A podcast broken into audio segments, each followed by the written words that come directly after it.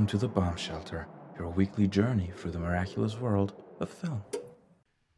This is episode seven of our podcast, which is called Yeah. The Bomb Shelter with Pat Yes. and Max. Over there, that's Pat. Over here, Yes. that's me. I'm Max. Over Not there is Mac. Max. Over here is Pat. Yes, just to be very, very clear in terms of where we are in the room for you Where right are. now. I hope Yes. that you can see us. We're waving at you right now. This is episode Hi. seven. It's Pat, the how- Force how have you been? Awakens. How are you doing? This is the Force Awakens of uh, Bomb Shelter episodes. I'm doing great, Max. Uh, how are you? Your, your connection fully timed out. I, I couldn't hear you for like a minute. Let, let me let me check. My internet connection is fine actually, and so am I. So am I. It's it's uh no we're we're leading up to to a couple of big life things. Not quite there yet, but still there's a couple of nice things happening in my private life that I'm that I'm very glad that I've managed to manifest this year. Uh Wonderful. Absolutely. Yes, the, great, the man. volcanic ash still going. Not as strong as last week. I did not fall, fall violently ill because of those. And yeah, I'm, I'm I'm very glad that it's managed to to stay that way. So, uh, Yes. before we get into anything, we would just like the audience that has somehow tuned in for for the seventh time now to, well, thank you and Yes. hope you have been enjoying the podcast so far. We sure as hell have. If you haven't subscribed much. already, please do so on your preferred platform. And then subscribe on all the other platforms. Just subscribe on all of them. Just Yeah. overload your notification center. Just do just do whatever the hell you want. Subscribe, then unsubscribe, then subscribe again. Do it as many times as you want. It's like voting. Do it as many times. Do it as many times as you can and want. Yeah, and well, if you have little, the very little space that you might have left on your phone, download another podcast app and subscribe to us on there. I promise Exactly. you, it is space well used. Yes, exactly. Exactly. Um, you know, like uh amen to that, brother. Amen to that. right? Are- Are you a religious guy, Pat? Are you? Do you go to church on Sunday? Um I call the movies church, so I guess um no, I'm Oh I, I used God. I used I used to be. I'm I'm a I'm an agnostic now cuz uh I like Guillermo del Toro I and see. he's agnostic, so I'm agnostic. Okay, That's not the reason why I'm agnostic. not I'm not agnostic because of any personal conviction or Yeah, uh, look, my personal conviction is I'm going to do whatever Guillermo del Toro does. So that's I that- see. I'm just kidding. I'm, I'm agnostic for real reasons. But no, I'm not. I'm not a religious dude. My dude, are you? No, I'm not. I'm not, and uh, yeah, it's it's it's a little more complicated than that. I, I would also Yeah. consider myself agnostic, though, at this very point. No, I just asked because you said "Amen" to us. I will say, after watching Mac and Me, I I do need the presence of God in my life. I do do need Him back in my heart, one way or another. I I need to know His peace and His and His blessing once more. Um, I don't know what reality is anymore. Um, my dreams are haunted by terrifi- uh, by a terrifying family of creatures walking through fire like they're the Terminator. Uh, yeah, man, I'm I'm in di- I'm in dire need of faith at the moment. So this is episode seven, our feature presentation. Yeah. I I either want to label it a cheap shot presentation or Yes. an infamous all-time classic, an all-time classic bathed Yes, in infamy because yes, Mac and Me is a infamous yes, ET ripoff from the 80s that yes, exactly. has managed to stay relevant through the very hard work of one Paul Rudd on the Conan Yes. O'Brien show. Paul Rudd and also Honest Trailers because I didn't know what Mac and Me was before Honest Trailers, and then I started watching every single Paul Rudd interview on Conan, and I was like, oh, so that's where this clip is from. Like it was just funny as a joke, and I was like, no, this is from an actual movie. Will you look at that?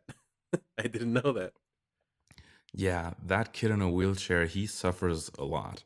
But before we Yeah. get into that, Pat, would you like to talk about uh, a couple of things that you might have seen this week? Oh, Max, do I? Um, so this week, uh, I did a, a little bit of watching of Brooklyn Nine Nine, uh, as I do all Again. the time. I love no, it's, I didn't rewatch the entirety of Brooklyn Nine Nine. I kept my rewatch. I, I kept going with the rewatch that I started a couple weeks ago I see. because I love Brooklyn Nine Nine. Um, and I let me check my Letterboxd. Cause yes, we are film buffs. That means we have Letterboxd accounts.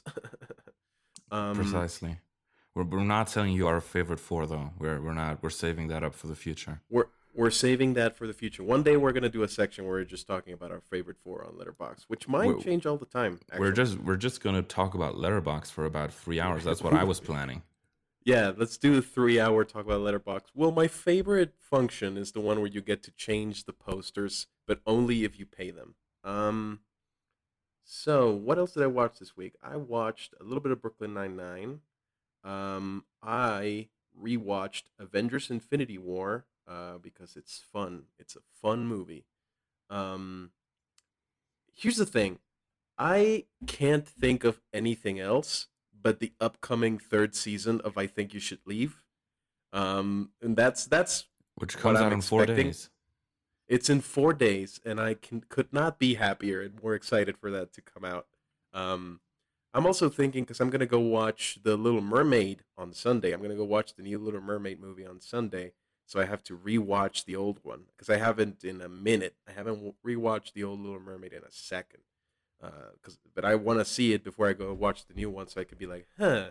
As far as remakes go, uh, I don't know how this one pans out. I don't know anything about the new Little Mermaid except that racists are mad at it. Um, that's as far as I know. Uh, but yeah, man, I think you should Yeah, but leave. racists are mad at everything nowadays. Yeah. Everything is sort of wokeism gone mad. I think, yeah, Miles Morales is also being targeted quite heavily by this Yep. exact same group of people. Which I mean, the country of Mexico is being targeted by the like they're threatening invasion. All them racists are threatening invasion because we have a lithium mine or something. It's a crazy Oh. politics thing. Oh, oh the yeah. lithium. I've I've that seen I've precious, seen a couple precious billboards where a lithium. couple politicians who are talking very very clearly about how we cannot give up the lithium reserves in this beautiful country that is Mexico. I, I, I, here's the thing. I don't normally agree with Mexican politicians, but here's the thing. I kind of agree. It's our lithium finders keepers. so stay out of my house, please. Um, yeah, we get political on the show. Yeah, we're not afraid to go there. We're not afraid to go there. Now let's talk about what you watched this week, and then Maccabee. Yes, you know the well, serious questions. So, th- so this week I saw the Kate Berlant special that came out, I think, last year. The special, let me just quickly check what it was named again. It's directed by Bo Burnham, who has been working quite a lot with Kate Berlant recently. So the special is called Cinnamon in the Wind. It is, uh, it's one of those special that fits into the narrative of it's shot in such a creative way. Its presentation, it's so unique that it sort of fucks up the grading curve for every Yeah. other comedy special. It's like Bo Burnham's Inside. To me, the Inside is one of the greatest things that ever came out of the pandemic. It's the greatest thing to come out of the pandemic, if we're being honest. I think. Uh, I would I was gonna say that probably the greatest thing. it's wonderful. It's one of the most creative uses of space and lighting that I've ever seen, and it's all shot in one room with equipment you buy on Amazon. It's fantastic. Uh, yeah, man, it's Bo Burnham too. He's he knows what he's doing. And he also directed Kate Berlant in a play that's called Kate, which I haven't been able to see because I haven't traveled to the States in a bit. Neither have I. The last time I went, I got a COVID vaccine and then fever for two days. Well, I mean, that was that was one of the infamous side effects of the COVID vaccine. one of the infamous side effects of the COVID vaccine is being in Texas, which sucks. Oh. hey. That was an unfor- hey. an unfortunate side product. Hey. Yeah, we get political. Hey. Austin is quite rad. Let me tell you that. Okay. Austin is cool. Okay. Okay. Yeah. I mean, I went to Houston. Houston looks looks ugly. It's got good food. It's got good Asian food. I'll say that much. If you're in Houston, you got good Asian food. Yeah, and you have a very nice park that is huge. That Yeah. too. Yeah, you do. That's that's true. But besides the Kate Berlant special, to get back on track, I haven't had much time to watch anything else. I'm, well, my most anticipated film of the year is dropping next weekend, which I'm very psyched Oh my about right yes. now. And I still, to this very day, don't have a quite good idea of what the plot is. Do you? Of Into the Spider Across the Spider Verse. Uh, I can, Precisely. Yes. Um, I don't. I mean, I don't know the details because I have not watched the movie or seen any spoilers, much like you. And I, I don't have an intention to because I figured out, I figured out what a lot of people have figured out, which is that if you don't spoil the movie beforehand, your experience is a lot better. Um, Which is Do you what I hear that, Andy. Muschietti? Do you hear that, Andy Muschietti? Do you hear that? Fast Is it X, whoever it- leaked that? oh, uh, Fast X is uh, Leterrier, right? Yeah, Louis Leterrier, Leterrier Le- Le- famous famous Louis French director. Yeah, no, but uh, one very big. Muschietti is Flash, right? yes, Muschietti. Muschietti is Flash, and he this week just openly talked about a massive spoiler in the film. oh man, that sucks. But uh, I I think look by what I can tell, and because I've read Spider Verse comics, and because I love Spider Man, and because this is a superhero movie, and most of them are pretty predictable. Um, I bet it's Miles Morales being like, "Hey Gwen, please let me into the Spider Army," and then they let him in. And Miguel O'Hara is like, no, you threaten you're threatening space time for some reason because that's what Spider-Man does now in movies and media. He's like, oh no, it's just this kid from Queens and he threatens the integrity of the multiverse somehow. I don't know. Um, and then well, he's Miles Morales is from Brooklyn, so get that right, Pat. well, yeah, uh, I mean, Peter. Uh, what I mean is Peter Parker, No Way Home. He's like, uh, I want to go to college. Sure, let's destroy the fabric of reality so you can go to college with your buddies. Um, man, Spider Man is very irresponsible, and even though he's supposed to be the most responsible character in in all of Marvel, but sure, no, it just it just looks like he's. I mean, his entire thing is responsibility. Like his entire yeah, but I, I would Oh, say Reed lea- look, Richards. Reed Richards is least- probably more responsible than Peter Parker. No, Pete, Reed Richards is super responsible. He's if he wasn't so lovable, he everyone would be like, "My God, this guy's a monster. This guy sucks." He built bombs to destroy entire universes. Yeah, man, he's he's messed up in the head. Um, uh, no, but yeah, Yeah. at least look, Okay. Tom Holland Spider Man at least is very irresponsible. Very, very. irre- He's like destroying Staten Island ferries because of his recklessness. He's he's doing a whole lot of dumb things. I mean, he's also enabled by Tony Stark, who is also famously irresponsible, and then Doctor Strange, who is probably the biggest idiot in all of the MCU. Yeah, the other day I was reading like a top 20 list of like the best MCU heroes, and Doctor Strange was on. It's like, dude, this guy has threatened the fabric of reality for kicks multiple times. This guy sucks. Well, yeah. Uh, you, you know what we're doing right now? It's very similar to episode one. We're getting massively sidetracked. Massively sidetracked. Yeah. So should we just talk Because- about Mac and me? Because I could talk about Mac and I me. I don't really want to, which is why I would like to keep getting sidetracked. But I think that is the purpose that we've set out with this show. Yeah, I guess so. I guess I guess the purpose of the show is to talk about bad movies, including this one, which is nightmarish. So, uh, if you want, I can get into the plot of this movie. Um, Let me tell you what Mac and Me is about. okay, So. tell us tell us what Mac and Me is about. We have an alien planet, an alien planet Yes. with a family just minding their business and a US exploration vessel that's collecting rocks arrives near this family Mhm. and through some kind of happenstance this exploration vessel ends up vacuuming this entire alien family in Yes. And then flies back to Earth by itself, which I, I don't think we have those kind of vessels in present day, even, or, or do we? That's crazy. no. We, regardless. we did we Once- didn't have them in '88. That's that's the craziest part. It's like, oh no, they would just have left that on the other planet and just gathered data or whatever. Like, yeah, it's insane. Gather data, send it back. Yeah, once the space agency is looking through the findings of this exploration vessel, the yeah, yeah. aliens come out of the ship, escape the station, but in the process, their youngest kid gets lost. And he finds refuge in a three person family with a young kid, Eric, older Yes. kid, Michael, and mother. Do you remember what her name was? Janet, if I'm not mistaken, Janet. All right. So Janet, Michael, and Eric are moving from Illinois to California. And Yes. the youngest alien kid boards their moving van.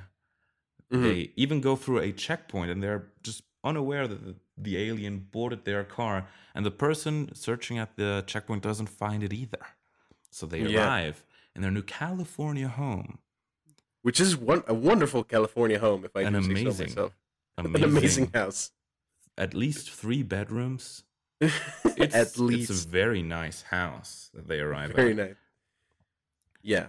And the alien gets out of the van into the house and just starts wreaking havoc. It has the power to activate electrical devices. So Yeah. the young kid Eric sees a TV that isn't plugged in but somehow is broadcasting stuff. A nice little remote control car with an American flag on it. Driving Yes. around by itself without the remote even having a battery on it. Yeah, exactly. Exactly. The alien makes a mess out of the family home. And Oh my god, I would be so mad. like he he uses buzzsaws on the door. He drills through the that wonderful, wonderful house with those wonderful wood paneled doors. I would be like, oh, I, I would murder that alien immediately. they are ruined. So the youngest kid, Eric, goes outside to look for this alien. And that's where we get the infamous wheelchair driving down a cliff yeah. where the neighboring girl tries to warn Eric but is unsuccessful in her venture. Yes. Eric gets put on sedatives because no one quite believes what's happened besides the girl next door. Yeah, yeah, yeah. Those two concoct a trap together to get the alien, and once they catch him, the older brother Michael now also believes in him as well. And long story short, he's trying to communicate with his family in order to reunite with them. They try to help him. There's government. In other words, he's trying to phone home. So if you not will. quite. He's trying to phone his family because, I mean, we're skipping to the end. They do not return Yeah. home. They do not return. No, they don't. Instead, they take the Pledge of Allegiance or whatever, and they drive off in a Cadillac. Exactly. The American dream. the American dream, indeed. I mean, that massive house. That- Those- that's that's that's a big house. Those came cheap back in the day, man. Those came cheap, especially See, California yeah, real yeah, yeah. estate. Oh my god. Yeah, exactly. For a single mother with two kids, who's apparently only returning to work after many many years. Well, I'm, I'm I'm guessing that her partner either died or got divorced, so they might have a chunk of change. Who knows? They might. Who knows? Mac is trying to contact his family, but isn't close to them enough to do this whistling ritual that they do to contact each other. So, Yeah, through a series of coincidences, which include a McDonald's birthday party with a massive choreographed dance, they Yeah. end up in the desert, find the family, try to find their way back, get into a huge shootout with the police where a mini mall explodes. yeah, like a convenience store And- explodes out of nowhere. And Eric, the wheelchair kid, is dead because he was in front of the explosion. The aliens, however, bring him back to life. And Yeah. afterwards, which is the ending of the film, get turned to U.S. citizens and drive off in a nice little car as a family. The uh, the patriarch is wearing a nice little suit. The matriarch a, a beautiful dress and some nice earrings. And Yeah. the little kid, which at this point has been named Mac, and I'm not sure why, is wearing a Oh, little because it's McDonald's branded mysterious. T-shirt. I know why. I know why. Because it's mysterious alien creature, but it's also the first three letters of McDonald's. Oh, don't know if very good. Very good. I guess I missed that part. I might have been, I'm not going to lie, I might have quickly replied to a text message when that was said. Here's here's the thing. If you at home are asking, this is basically ET. You are not wrong. Oh, no. you are not. So here's the thing. So the story behind this movie, because I know a little bit about this movie. Please. I, I I did some research. So uh, this came out after ET. This came out many many a couple of years after ET came out. Um, so McDonald's, which sponsored this movie, needed a movie or a franchise or something that could fund the various like Ronald McDonald charities for children and stuff, and that's why there's a disabled kid as the protagonist and stuff. Like they needed a bunch like a thing that would produce money like passive income in order to fund these charities. And they were like, so we're gonna make a movie. And the people that they paid to make the movie were like, what if we just do ET? Did you like ET? I liked ET. You remember that movie, right? That good, good movie ET? Let's do that movie. Um, but they did it in a way that was weirdly cartoonishly violent. Unfortunately, none of the people involved in that making were named Steven Spielberg. So Unfortunately, even though they here's were the thing, going for ET, we didn't quite get ET now, did we? Yeah, there's one talented individual in this entire cast and crew. Do you want to know what name it is? Do you want to know who it is? Want to take a guess? I think it's the actress who plays the mother, the mother, right? Nope, it's Alan Silvestri who did the score. That's true. Well, okay, okay. You said Alan- ensemble. I was I was thinking cast, but I also I wrote down Alan crew. Silvestri's name as in. Whoa, he worked on this. yeah, I was I was shocked that he was on this. He's the Back to the Future and the Marvel guy, and he's eh, you know every every composer slummed it. Even John Williams slummed it at some point. But I was so shocked They, to be they like, took a, they took is- a job for the paycheck. That's what the, Yeah, most of them exactly. probably did at some point or another. Exactly. Like you know, so everyone does it, but I was like, how is Alan Silvestri in the? Uh, this is after Back to the Future. How is Alan Silvestri in this? Why is he doing this? You don't need to do this. You're okay, Alan Silvestri. Yeah, either they paid him a lot of money or they paid his charity a lot of money, and that's how They this could Yeah. have happened. I, I would assume, at the very least, you know, One of- show business is one of of, both one of those choices, kind of yeah. businesses. so. uh Do you want to get into good stuff? Okay, well, I have I have one or two notes about stuff that I actually thought was cool about this movie, and the, One the most two. important the most important one is that this is unintentionally very funny. this can be very very unintentionally unironically funny and nightmarish because obviously you're looking at this and you're like, well, this is ET. Because there's everyone and their mother has watched ET, um, and I mean I I know it by heart. I tend to think that it is one of the most perfect movies ever made. That's just my opinion. You'll never, you can't find, certainly a blockbuster masterpiece. I, that's You'll what I find call it. You'll find few movies that are as delicately balanced and well put together and masterfully executed as ET is. Um, so everyone knows what ET is. Everyone knows, like the beats. Everyone, like the biggest miracle of ET is the fact that they show you this very disgusting alien creature and they make him endearing and lovable and something you immediately pour your affection into. Uh, this movie does not do any of those. Like it does those things, but not doesn't execute them well enough for it to be for it to have the same effect. Um, so you're watching this and you you're seeing the ET beats, but it looks and it feels like an ET parody because the creatures never stop being disgusting. So I was I was on, I was laughing the whole time Well, every time the family was like grimly walking through the desert like it was Mad Max Thunderdome like it was I was so I, I couldn't stop Oh. laughing at, at how weird it looks it's so strange it's so bizarre and upsetting I couldn't help not laughing given the fact that your convictions, as you've said yourself, are based on copying Guillermo del Toro, I think You should practice a little more empathy towards these creatures, Pat. That's all I'm saying. Yeah, I- I think so. Yeah, I mean, I have empathy for ET because he's just trying to phone home. But these creatures are like robbing convenience stores and stealing guns from people and like causing a. There's literally a scene towards the end of the movie where the, this family of aliens is just walking through the fire like they're the freaking Terminator, and you're like, this is how how did no one see this and think this is creepy? This is this is very strange and upsetting. So I wrote down the characteristics of these aliens to try to Yes. understand what the species is about. So, um, f- first of all, all right, they do not appear to have a skeleton because They do not know. they can be absorbed through a vacuum cleaner, even a Yeah. tube, a sort of vacuum tube. But they need water to survive because they can Yes.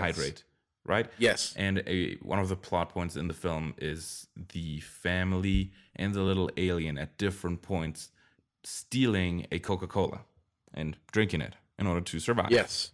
Okay. Then Yes. they might be well the little kid might be tiny but it's real strong Yeah. after the after eric the person in the wheelchair you know falls off the cliff and into a pond the alien by itself manages to rescue him Yeah. what else is there well okay Um. they so based on that i said they must have like groot like powers because Yeah. groot in the second guardians film when he is baby groot can still grow but well grow out his hand and then fight somebody but has to you know grow up still Yeah. i would Yes, yes. compare if we think about it james gunn might have ripped off mac from mac and me when it comes to if you if you think about it, or maybe just the let's, decades let's of not say James lore. Gunn. Let's say Marvel Comics. Exactly, Marvel Comics. Let's someone say at Marvel, Marvel Comics, saw Mac and me and said, "You know what? What would what would be better if this weren't an alien but a tree." but it's also an alien tree, so it's both. You're right. You're absolutely It's a right. flora. Excuse me, it's not a tree. It's a flora colossi. Please. Why? Why'd you have to be like a proper comics nerd as well? Okay. I'm a I'm a comics nerd, bro. Okay. you, you're a comics nerd. I'm a sports nerd. That's that's what makes us different, but we're the what- same. What are we? Two characters with different perspectives. That's from Oh Hello. Um. Okay. So, So here's these- another note I have species. something Wait, wait a second. Wait a second. The species. Okay, we're still talking about the species. the species highly intelligent highly intelligent, very smart. the little alien mac takes a remote control car and drives it through the roads trying to find i guess its family I guess. Yeah. yeah also indestructible pat has mentioned a couple of Yes. times they walk through fire. Fireproof. fireproof Yes. well and also i said indestructible because before mac manages to find the family's van yeah. He gets what run over and squished multiple Yeah. times. And he's fine. He gets sucked up into a vacuum twice, and he's okay. That's Um, true. That is shock resistant. Um, Well, yeah, I mean they, they are probably electric themselves because they don't have a skeleton and are made of rubber. Yes. He, they are rubber-based life forms. Exactly. That's what they they need water in order to maintain elasticity and their rubbery consistency. Probably. Go. Otherwise, they dry out and they that's become the brittle. species. Uh, I don't know if it has an official name or not, but Let's call them creepy motherfuckers. They're, they're some creepy. They're some creepy looking bastards. Um, so I have a note here about something that I actually thought was cool about this movie, please. which is for for 1988. The fact that they have a disabled protagonist and they treat it very casually, like they don't make they don't make a bunch of wheelchair jokes the way they would have in other movies and stuff like that. It's Okay. very progressive for the 1980s. I will say this with the caveat that this movie, despite being progressive on that front, is immediately like five minutes later whitewashing Native American and First Nations cultures with this little girl in a teepee playing on the side of the road. Like immediately, immediate like it's it's a one-two punch. So it's it's progressive in some ways, and then it's like ah, that's the '80s. I know. Yeah, But it's still like it's still cool that a movie, especially a movie that had a big budget like this or a semi big budget, um, had a kid that was like a disabled protagonist. Don't look it up. I know the budgets. So E.T. had a ten million dollar budget, and Mac and Me had a Mac and Me Mac and Me had a thirteen million dollar budget. Wait, so it And it- cost more to make than ET? Yeah, because McDonald's threw their money at it. Oh and my so god! did Coca Cola. It had it had McDonald's and Coca Cola behind it. ET Well, yeah. only had uh, uh, you know a, a shoelace and a dream. Um, it only had a shoelace and a dream, and somehow the creature effects look worse. Oh, but it's also but it's also like a latex costume and like a baby mask. it looks like a cartoon baby mask. and the small alien must be a puppet. That, that The cannot small alien- actor. Yes, that is a stop motion. There's scenes where it's very clearly a stop motion puppet. Okay. with like with Very like well. Stan Winston robotics inside. But yeah, the the matriarch and the patriarch are very clearly dudes in a costume, just like weirdly walking, like they're walking around like they're uh the monster in the shape of water in that convenience store, just like grabbing a coke and stuff. But yeah, that's my positive note is that it's weirdly progressive for an '80s movie to have a disabled protagonist and to not treat him in a way that is cruel, even if there is a scene where he falls over a cliff. I was gonna say make- the cruelty. I mean, debatable. Yeah, it's debatable, but it's not like openly like making disabled jokes the way a lot of '80s movies would have. Like they, they, there would have been a lot of characters that would have been like, "Hey, that's Crutches McGee," to like a character with crutches or whatever. Look at crutches over there. you know, there's a lot of '80s movies that are like that. There's a lot of '90s movies that are like that. I, I remember watching Wild Wild West with with Will Smith, and the villain played by Kenneth Branagh is like a Confederate, I want slavery back character, but he's in a Oh. wheelchair, and they spend the entire movie making jokes about how he's like, um, about how he's in a wheelchair. They're like making jokes about like, well, whenever someone important comes in the room, I find that to be an occasion to stand up or, or something like, something like like a lot of stuff like that. They I'm make a say- lot of. I'm gonna say jokes. you're you're allowed to mock racists regardless of their appearance, their physical features. their physical shortcomings. Where were we? what were we talking about? Yes, we, Oh, were, the- we were talking about how progressive this movie is for its time. Yes. Even though the disabled character first, well, falls down a cliff, and second of all, temporarily dies. Did you know that there is a deleted piece of the mini mall sequence where Eric, the disabled protagonist, gets shot? Yeah. and I, this move this this is one of this is the only thing that I would have done to improve this movie. Leave that in. Don't be cowards. Leave that in. Except, ex- yeah, you're cowards. Whoever directed this movie, you're a coward. Whoever Um, had the oversight power to cut this out, you made a mistake, man, or woman, or woman. Or woman, or woman, or or a person. It could be a it could be a they as well. Um, I was there's one more note that I think is positive. It's more of a joke than a real thing. Okay. Um, this is apparently Jennifer Aniston's first role, first movie. okay. Now tell me the punchline of that joke because I know Jennifer Aniston is not in here. yeah, Jennifer Aniston is in this movie. Uncredited, but she is in this movie somewhere. I have no idea where she is, but she's Wait, in there. So this isn't a joke. It's not a joke. It's it's just a funny observation. But it's like I'm saying it as a positive because Jennifer Aniston is delightful, and if this is the movie that brought her into the fold, then I'm thankful to Mac and me. You know. Wait, so I don't. Then maybe she's in the McDonald's and she's one of the dancers or something Maybe, like that. probably, yes. During the? McDonald's dance sequence, also the Mac puppet gets briefly swapped out for a kid that can dance. yes, exactly. And he's in the that creepy ass teddy bear costume. Maybe that's Jennifer Aniston. Who knows? this is the late '80s, so who knows? I mean, yeah, it does wouldn't necessarily have to be a boy or a girl or a gender neutral kid. Yeah, it just had to be a kid. Just had to be a in a, kid, in a, a in kid a creepy teddy bear the, costume. exactly someone who fits into the teddy bear costume. And Yeah. you you would justify Mac all of a sudden looking a lot taller by saying, well, he can stretch himself, right? We've just established that his powers kind of work like Groot- so yeah, he wouldn't actually be able to stretch himself, regardless.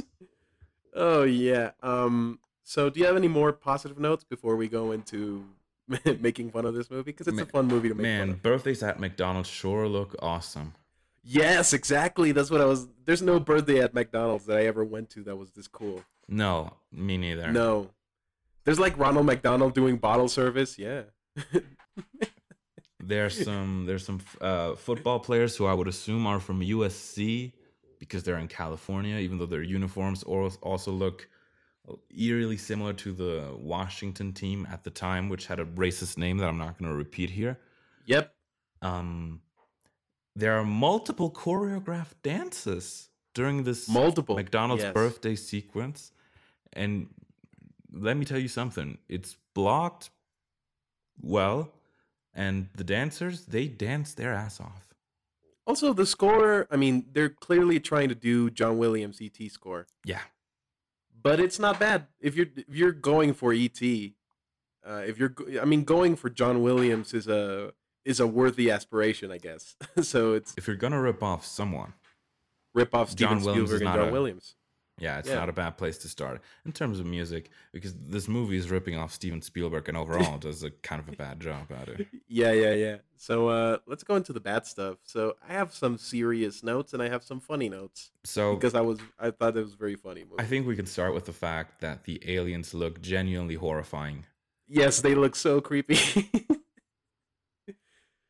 It is. they're not they're not nearly as expressive as the as the ET creature. Like they they're missing they're missing the eyebrows. They're missing like the shape of the mouth. Like the mouth is like a little tube and that's it. Uh Yeah. they have big bulging eyes and that that is not a calming presence in a movie No. um the ears are weird the fact that they're naked and they're so the fact that they're so humanoid i guess is the problem to me like the fact that especially the parents who are like actual humans in a latex stan winston costume or whatever Mm. those are the most terrifying ones in the whole movie because the, the baby is like well it's a puppet and there's a lot of things you can excuse out of a puppet kind of like et but the dudes that are in a costume are like, are you supposed to give me like they give me Pale Man vibes from Pan's Labyrinth? Like it, it feels like that. Oh. Well, then Pale Man is someone who's supposed to look terrifying. So It's supposed to look terrifying. That's why I was like, this is not that's not what this is supposed to be. This is not supposed to be creepy. This is supposed to be like, oh, a whimsical family of aliens running around the countryside. And it's like, no, these are monsters that will rip your gun out of your hands with zero hesitation and then cause an explosion and, and for no reason. yeah. Um, then yeah, they're immediately repulsive. From the the first time you see one of them sticking a, a a straw into the ground and just start sucking water from the ground, you're like, oh no, this is weird. absolutely. It's uh man, I don't I don't even know how to dis- further describe it other than I guess a fucked up skin suit alien race. Yeah, yeah. Here's the thing. There's also like, I mean, they're clearly trying to do ET. They're very clearly trying to do ET. We're not. We're not. We've said that many times. We will say that many more times during the course of this episode. There are a couple of things that are straight ripped. Like you can Straight up draw the parallels between ET Mhm. and Mac and me. One of the first ones is when Mac first gets out of the family's house, he leaves behind some footsteps.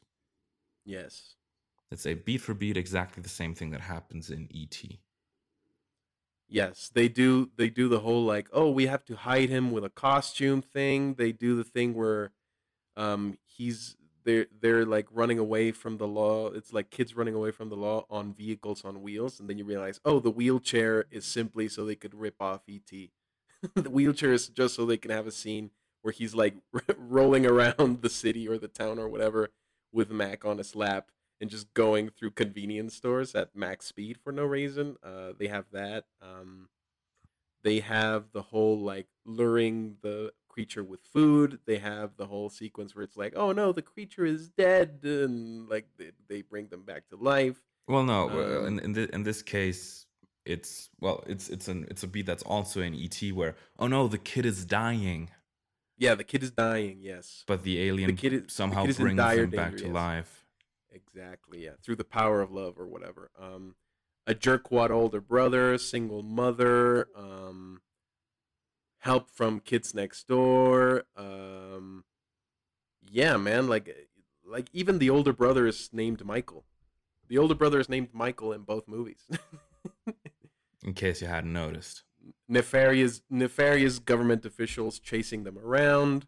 Um, yeah, man, a a lot of ET stuff. Here's the thing, though: the part where it does break with ET, particularly when it comes to the creatures, is I think they're trying to do Roger Rabbit at the same time. Like they're trying to do cartoonish stuff, like the fact that the creatures are like pancaked into the windshield and sucked up into the vacuum, and then like hit by a car, and then an explosion happens and nothing happens to them and yeah they're they're doing a lot of very cartoonish like tex avery level cartoon physics. Okay. and and that's where it really becomes like disturbing and it really breaks apart from reality. Because like an, an, an alien coming around and, and being friends with a kid if you do it right perfectly understandable perfectly plausible. You don't know if aliens are real or not.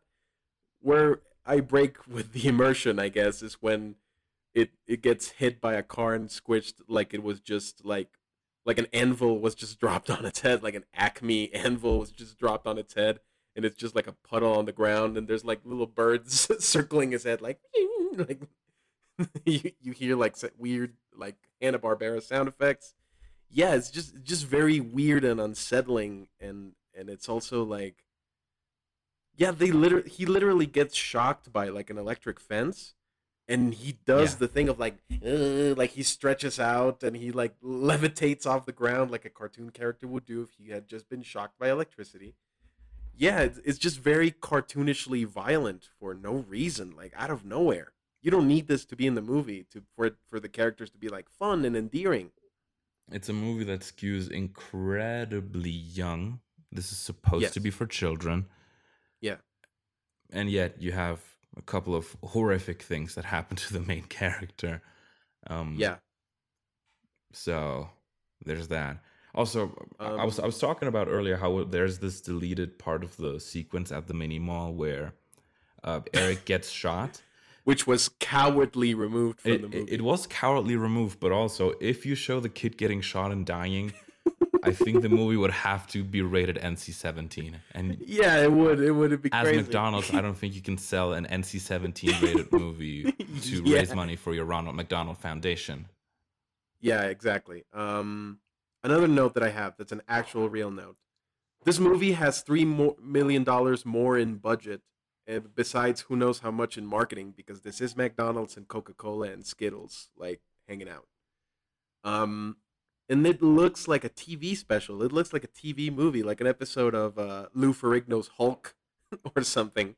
Okay, no, and and the ending where they're all you know being sworn in as citizens so and driving around, it feels like the ending to like a skit or a sketch. It's a sketch. Doesn't feel yeah, like it, a like a movie ending. it feels like a late '80s SNL sketch, like the Coneheads or something like that. Like it There feels you it go. has that there you go. That's thing. a great comparison.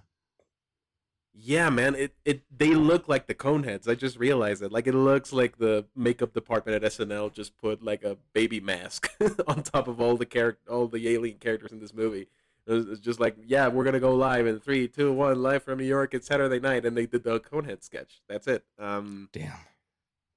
uh, let's say another real note. Uh, here's the thing: this movie shows why E.T. is such a great movie and such a classic because it it shows that this story wouldn't work if it wasn't for the delicate touch that Steven Spielberg gives it. Because again, E.T. is a disgusting, horrifying creature, but you inherently come to care about him because of his infantile nature and his capacity for kindness and his relationship with Elliot and the fact that he can emote and because you immediately understand his desire of like no I want to go home to my people because I was left behind And this movie is like all about like no, he wants to go back to his family, but because this is also a McDonald's commercial, they have to be they have to do a lot of stops along the way. Like no, they have to go to the McDonald's. No, they have to go to this place and that place. And ET is structured in such a careful way that everything makes sense, and a lot of it is done with visual metaphor, and it feels like a storybook. Like in ET, the sequence where they have to cover him up with a sheet makes perfect sense because it's Halloween and it's an easy costume to put on and you and they could have like tricked the entire neighborhood into like no this is my little sister and he's and she's under the the blanket or whatever. But for but in mac and me first of all it's not halloween so they're like how we're gonna hide this thing? And they have to for the situation to work they have to hide a teddy bear. They have to have a teddy bear that is big enough for mac to fit in which is like for the 80s like i mean they do have that house, so maybe they do have like enough money to buy a giant ass teddy bear. But well, also, they have there's to come also up... the, there's also the, a couple of lines sort of acknowledging, you know, the, the the the neighboring girl's mother goes in and asks them, "Wait, wait, what is this new teddy bear? It's it's huge and yeah, it moves they, by itself. What the hell is this?" They have they have to have they have to build this situation so it's inherently strange and the the costume doesn't look good. Like he, it doesn't look like a real teddy bear. And then they have to come up with like excuses of like, oh, it's moving because it has computers or something. like they did a they did a lot of that in the '80s of like, well, it's because I got computers and microchips. That's why it's moving. and then they, but it's just it's just so inorganic and it feels so natural in ET. Everything in ET feels so natural and in this, they're like, no, we have to do ET, but they don't know how to do ET, so they have to force their way through an ET riff, and it doesn't work. Well said, man. Oh, um, man, man. To be fair, I, I never felt quite over this premise as I did with our last two films with Diana the musical and Batman and Robin. There, there yeah. was there was not not a timestamp where I said you know what, I'm kind of done. I, I did fall asleep on my first attempt to watch this last night. So yeah. That's something. Um, another real note that I have the product placement. I mean, we we every time there's going to be a lot of excessive product. I mean, look, sometimes you need to have product placement in a movie for it to exist, you know. And like this movie would not exist if McDonald's wasn't like, no, we need a movie for our charities or whatever. But it's like they the fact that it's so blatant that McDonald's is the best place in the world, like like you were saying, birthday parties at McDonald's in the '80s must have been amazing. yeah, because I've been to birthday parties at McDonald's. Granted, I went to them in like peripheral Mexico. You know what I mean? Mm. Not in like not a, cool a lot of dances California. there. Not a lot of not a lot of choreographed dances there. Um, yeah, not a lot of not a lot of anything in peripheral Mexico in the early 2000s. Um, especially Cancun, which is like a 40 year old city, there was nothing except places to do a lot of legal, legal and illegal drugs. Um, hmm. uh, yeah, no, like the McDonald's part, the fact that they literally have to be like, no, give him a Coca Cola so he can come back to life. Like Coca Cola is this nourishing, life giving liquid. Uh, this this elixir from the gods. Um, yeah, no, and the Skittles. Oh my God, there's so much product placement in this thing. It's insane. It's one of those things we, have talked about this before, where something bad about a movie movie gets accentuated by the fact that the movie is this bad. Yeah, so yeah. What, this this this would be this would be good if it was better. Is a phrase that I that I like to throw around. and it, I mean, it may quite a revolutionary no phrase. Sense. I don't know. It may make no sense, and it may sound redundant, but like yeah, this if if a little bit more thought had been put into this, maybe this wouldn't have been as memorable. Because part of like why Mac and Me is still around in the conversation is because it's so memorable as like a terrible ET ripoff. But like you you could have made an ET ripoff that was like everyone knows it's a ripoff, but at least it's not horrible. you know, like I see. You know what I mean? Okay. Um, oh, I have for sure. I have a lot more notes, but uh, they're not serious notes about how this movie is bad. Do you have any notes about how this movie is bad that are not like the ones I said? Well, I mean, there's the the clipping at the start with the exploration vessel at yeah. where you know the green screen, blue screen technology. Obviously, in the '80s, not quite as advanced as it is today, but it is noticeable how they are edges that are very, very clearly visible there. Yeah, um, yeah, I saw them too. No, just plot conveniences. The aliens are highly intelligent when they need to be, and incredibly stupid when they have yeah. to be. There's no consistency in their character and in their capabilities and in what their bodies are even capable of. Yeah. And, well, yeah, they can read, they can fix things, but a a gun just well is is a completely novel concept. Somehow, it is an, an inconsistent characteristic. To be fair, made for some tension towards the end. Do I have any more serious notes about this? About how the filmmaking is inadequate? and everyone involved in the production of this should feel very proud about the fact that they got paid. Um, I'm good. In terms of the filmmaking, there isn't that much other stuff that stood out to me particularly besides what we've already mentioned. So let's go over to your little riffs about Mac and me. Okay. Random notes. We need we need a little we need a bunch of jingles now. We need what did you watch this week? We need random notes. Uh we need um we need my soundboard. I want my soundboard. Uh, okay, so the first note that I have is the first scene in this movie where a creature, one of the creatures, pops into the frame and starts drinking from the ground with a straw. My first note says immediately no. That's my first note. I see. Um, the older brother. Uh, first he starts as like a normal jerkwad older brother, the way the older brother in ET, who's also named Michael, as we've already established and then by the end of the movie he becomes like a distraught single father just like driving his little brother and his and his crush around the country. Just like he becomes so serious out of nowhere. Like even the jerk what older brother needs is like well you get he's a teenager so he makes some weird decisions. It's an interesting subversion of that archetypal character from 80s films. I will say that. And he has a line when he meets his crush when he says well she tells him nice to meet you and then he said me too which doesn't yeah. make sense yeah yeah yeah. Um very strange. Um the older brother's very weird. Um there's a lot of shots of of the family of aliens grimly walking through the desert.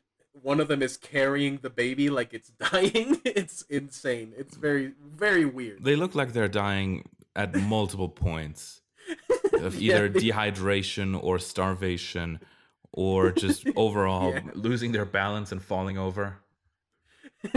overall losing their their grip on reality. Um the little girl, the little girl next door, Debbie. What a weird new age little girl that like pops up out of a teepee. like she's just playing with a teepee on the side of the road. She's from the future, man. She's from. She's a very. She's a very hip, withered little girl from California. Oh, that's um, California for you. Yeah, I mean, a lot of weird child actor stuff, which is like, I mean, again, ET is an impossible standard to live up to in terms, especially of the child actors, because it's some of the best child actors in the world that have ever been recorded on film acting in that movie. They're so good, and these kids are kids.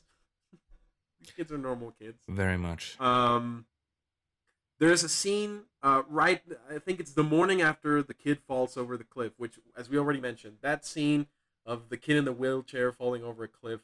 It's most uh, because of that scene, but also because of Paul Rudd, will never not be funny to me. It's so the day infamous. after, the day after, uh, the kid Eric uh, has next to his bed a contraption. I don't know who built it. I think it's the girl next door. It's a contraption that is made out of a telegraph, a like push bell, and a piece of string. And I was like, oh yes, three. the telegraph is a thing every kid would have access to in the '80s.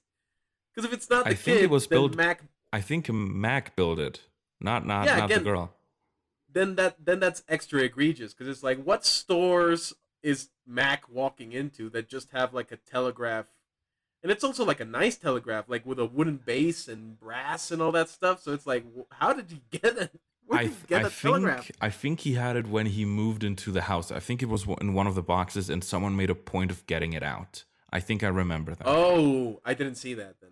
Then scratch that. Yeah. It's still funny that they have a telegraph in the house. no, no, no. It's, it's still funny that this kid has a telegraph. That's that doesn't negate your note at all. very funny. Um, this mom, first of all, this mom is clueless, and she thinks her kids are incapable of kindness and capable, uh, like she thinks a wheelchair-bound kid is capable of causing all the destruction and bringing in all the plants that Mac did in the movie. That that's first, yeah. First, she believes Yeah, that that- her kid is capable of unbelievable havoc and destruction. yes. In the span of hours, which like I mean, I've never been in a wheelchair and I I don't think I know anyone that that has to live uh, life in a wheelchair. I would imagine that wreaking havoc like that and especially like bringing plants into the house the way that Mac does in this movie. it would require if you're in a wheelchair, I imagine it would require more time than the time that is presented in the movie. So even the mom should know, like, wait, it is weird that this that my ten year old son in a wheelchair was able to bring in all this stuff and cause all this havoc in this new house that I have. And also, why would he do this? Why would he? How could he use a hacksaw or like a j- electric jigsaw and just do this in the house um, Without without cutting his arm off. Yeah, exactly. without cutting his arm off? Um, next note is the villains are really lame, and this is part of the this is part of what I meant by saying that this movie really shows off why E.T. works so well because the villains in E.T. or the antagonists in E.T. are understated, underexplained, and they're characterized by stuff that a kid would remember. Like the fact that the bad guy, in quotations, in E.T., like the guy chasing them around, the fact that the kids or like that even the movie makes a point of showing him off first as like a guy who had keys on his belt and stuff like jingling and jangling around.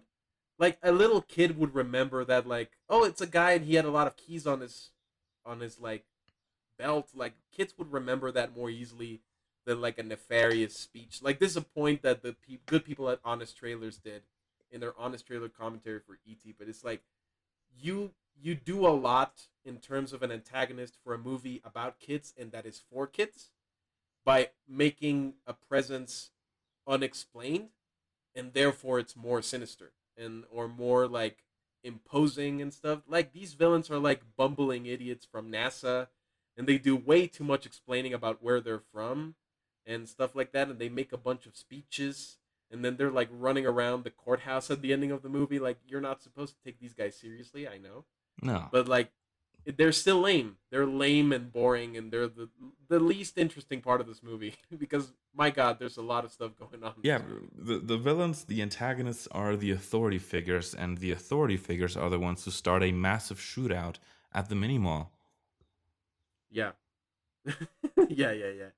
Um, that party scene, my god. Um, so here's the thing: the party scene in McDonald's is like whatever. It's a m- movie about McDonald's. But then I got to thinking about this. Why would you make an elaborate dance sequence when your protagonist is in a wheelchair and the protagonist is looks like confused and lost while the dance is going on? Like there's people dancing around him, and then they just cut to him, and he's like very scaredly looking around, looking for his older brother or for Mac or for his, the friend who invited him. Like, oh yeah, he's he's, he's looking for. Mac because he got up on the table and started dancing. yeah, but it's but it's also like, why would you do this? It's so weird. it's so very strange. Um, I already said that the wheelchair is just an excuse for the chase sequence emulating the bike sequence from ET. Um, there's a, there's some wonky ADR stuff, but what movie in the '80s didn't have some wonky ADR stuff? Um, Yeah, the scene where they find the all the the family on the brink of death is legitimately terrifying. it's Yes. legitimately very very unsettling. agreed. Um, the dad walking around with a gun is also very funny. It's, It, it's it's funny and terrifying. It, for for Yeah. a movie this bad, it has a lot of emotions tied to it. yeah, yeah, yeah. just just the scene where he takes the gun out of the dude's hand and then just starts walking around the street with it with his family in tow is very strange. Um, and the final note that I have that is very fun to me.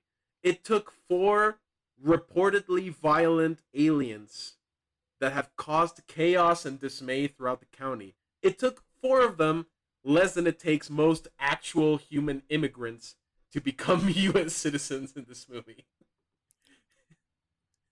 Oh, oh wow. Yeah, it took. Normally, I didn't think you would go there. it's a ten-year path to citizenship, man. These guys, I don't know how much time has been between the the events of most of Mac and me and the scene at the end where they're just wearing very snazzy clothes. Oh, I- but also, like, it's it's so goofy. weird, right? It's very weird. It's in, goofy as that. That ending is very goofy. Yeah. in a in a uh, more realistic world, well, those aliens would have been executed regardless of their actions. They would have they would have taken the fall for the sheriff's Yes. department blowing up that mini mall. Yeah, one. They would have been one hundred percent. They would have been like, first of all, the cops would have been protected, or like, all the blame would have been removed from them if they had caused a shootout or whatever. No, those aliens would be dead. The- I would have kicked Max face in with a shovel if I saw him messing around my house. Like, I would have. I would have. I would have done like that's a Greg Davies joke. There's a joke in a Greg Davies special where he's like watching ET with his friend, and his friend's like, "I would have killed ET if I saw him in the backyard of my house." It's like, yeah, man, I would have too. Well, mo- most of us adults probably would have. That is that that is a fair assessment. Yeah, of course, of course. Not everyone. he- That's part of why ET works. Is that the only reason ET survives is because Elliott finds him. But if an adult had found him, he would have gotten a shotgun blast to the face. That's what would have happened to that to that alien. Yeah. Um. So yeah, that's my final note. Uh, how about we talk about how we would fix this, Max? how would you and fix this movie? Well, in for our audience, I would say E.T. came out before this. Just go see E.T. See, yeah, just see, just watch ET again. yeah, because I mean, I I watched it in preparation for this. I hadn't seen it in a long time, which is why I hadn't even I hadn't even logged it on my Letterboxd. That's how that's how in high regard I hold Letterboxd now, where every movie I see I have to log. E.T. I didn't feel I was qualified to log because I hadn't seen it in a long time. Yeah. Um, well, you could make this an out and out like comedy also. That maybe that's an idea yeah. where it's it it almost has a sketch like structure where the ending doesn't really matter, but what happens in between the start and finish line is what matters. Maybe. Yeah, like all those SNL movies, kind of like Caddyshack and uh, Ghostbusters in a way. Like it's just a series of sketches connected by the thread. Connected by a good enough plot. hunting connected by by one element that's like oh th- these are all like ghost hunting themed sketches. There you go. and you have like a sketch where Dan Aykroyd gets uh get gets some head from a ghost. That's that's one of them and then you have another one where you go to the library and then you have another one where there's the Stay Puft Marshmallow Man. Like there's a you have a bunch of sketches. That Ghostbusters is a series of sketches masquerading as an 80s classic movie. Yeah, exactly. So You You could have made this that, yeah. you you can make this adapt the structure into something more sketch like the humor can be very infantile you know this is supposed to be for children uh, Yeah. and maybe this turns out differently i wouldn't say better or worse because Yeah. in truth we will never know we will never know. I I would I think this movie would be a lot better and a lot more enjoyable if the creature design was more endearing. If the creatures themselves like if they didn't like if they didn't look terrifying, like just fix the face. You can fixing the face does would do wonders for this movie. Like if you fix the face and you fix the sound design because also the sounds that come out of their mouths, the weird like that's that that just makes it creepier. Like if you had fixed the creatures, if you had taken some time to be like, wait, these creatures are actually terrifying and unsettling, and no kid would ever want to hang out with one of these psychopaths. Maybe maybe you'd have like an endearing movie on your hands, like a good, well, not good, but uh, not horrifyingly terrible ET ripoff. I take your point. Yeah. Uh, do you have any any other ideas for how you would fix this movie? No, not really. Yeah, not me neither. I look. I'm gonna say, uh, just in in summary and in summation, as John Mulaney says, I I love ET. As I mentioned, I think ET is one of the most perfect movies that I've ever seen. It's so delicate and well balanced, and and it's it's kind of indelible in my head because of it. But I heavily enjoyed this movie as like a you know, there's sometimes there's movies that are fun to roast and that are fun to watch just to be like, what is this thing? You know, like there's a lot of movies like that. The Room is one of those. Uh, Birdemic is one of those. Sharknado is one of those. Sharknado was on purpose, but I mean, it's still fun. Well, Sharknado Um, probably started more this- serious, but then when they saw the reception, they leaned into the complete schlock of it. Oh, it's schlocky from the get go, and it's I don't I don't think anyone made it thinking like I'm gonna make this a serious drama, like a serious about man versus two phenomenon phenomena of nature, two two natural phenomenons in one. How is the hero going to face them with a chainsaw? That's how he's gonna do it. Um, yeah, no, man, I I found this movie to be super funny. Uh, not on purpose. It's it's just a it's just a fun bad movie, a very fun, bizarre bad movie that that I just held and appreciated out of like sheer like I appreciate it. Uh, sorry for the redundancy. I appreciate it for the sheer appreciation of how strange and bizarre and upsetting it is. And on that note, on that note, what's gonna replace Mac and me on the weekly poll? okay. So here's the thing: Mac and Me was the last of the four original movies we had on the poll, and in that time we've changed the other three categories. So we have bad Mexican movies, which can also be Yes. bad German movies because I'm a Mexican, you're a German, Yes. and we can just put bad national productions in there that are tied to each of our home countries. Because we're different, but we're the same. We're different, but we're the same. We have a friend of ours who said that we're the same person but in different fonts, and that's my favorite description I've ever had of you and I. that's it's Interesting. That's a I great hadn't description. thought of it that way. Okay. yeah. uh, That's uh, shout out to our good friend. Uh, I don't know if I should say her name, but uh, our good friend said it. Um, yes. So bad so local productions, bad local productions, bad uh, blockbusters. blockbusters, bad movies no one has heard of, yes. ob- uh, like And- obscure bad movies, and, then the number infamous one all-time classics, which is what Mac infamous all-time classics. So in that category, in that category, we could put in The Room, we could put in Birdemic, we could put in um let me see the list cuz I have a list of movies. I don't know if you knew this. Um The Room, uh Crash. I mean Crash is not terrible. It's just not great. You could torture me with Um, Crash if you if you want to do that I for have- the content. You could torture me with Crash. Oh. um Cats. Cats could be in this. Um uh Jack and Jill could be in this category. Uh The Last Airbender by M Night Shyamalan. Uh, quick quick anecdote. Quick anecdote about the Last Airbender. My mother knew that I was into the original Avatar show on Nickelodeon when we Yeah. still lived in Germany. We then moved to Mexico, and then a couple of years after that happened, the Last Airbender film came out, and she said, "Oh, look at that! It's based on the cartoon that you like. Let's go watch it together." And then Yeah. the movie was almost over, and then my mom said, before the climactic action sequence, "Hey, uh, do you want to leave?" And I said, "Yeah." And then we left. We left. Oh my God. My my my uh, beautiful, amazing mother wanted to wanted to do something nice for me, taking me to the Last Airbender, and then it was bad, and we could both tell, and neither of us liked it. yeah. Um so what are you thinking for this category? You, I mean, last time we tort we we have tortured you properly on the podcast with the Emoji Movie, and, and even though I had a really bad time with Batman and Robin, I haven't quite felt that same feeling. So, in order to balance it out, I'll give you the choice between The Last Airbender or Crash, and we'll put Oh, one of those two on the poll. Oh my god, I I don't really have a lot to say about Crash, so I guess Last Airbender would be a good choice for next week. Very well. There it is. So there it is. We're replacing Mac and Me with uh, M Night Shyamalan's The Last Airbender. Um, Max, where can people find you?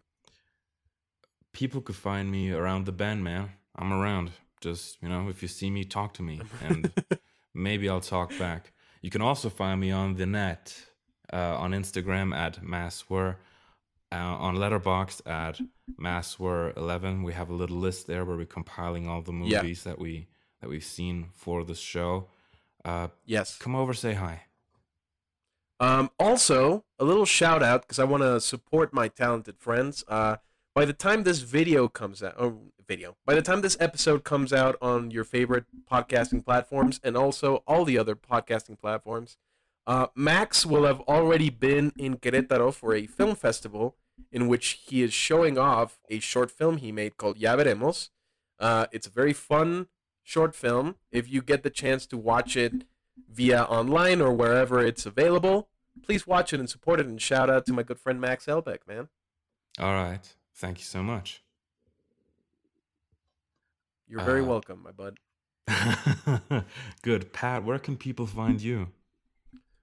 Um, you can find me at my house, but please don't come to my house. Uh, but you can Mm. find me on Instagram and Twitter at Pat is an idiot. You can also find me on Letterboxd. I don't do five star reviews unless I think those movies are really perfect. Um, I'm Pat Magana on Letterboxd. Please, uh, you know, Pat is an idiot as well on Letterboxd. Uh, give me a shout out. Uh, hang out. It's all good, man. It's all good in the neighborhood.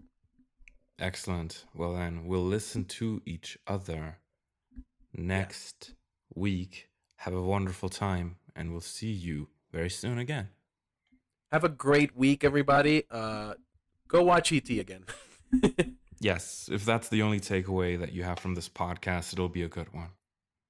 Yep. Goodbye. Bye.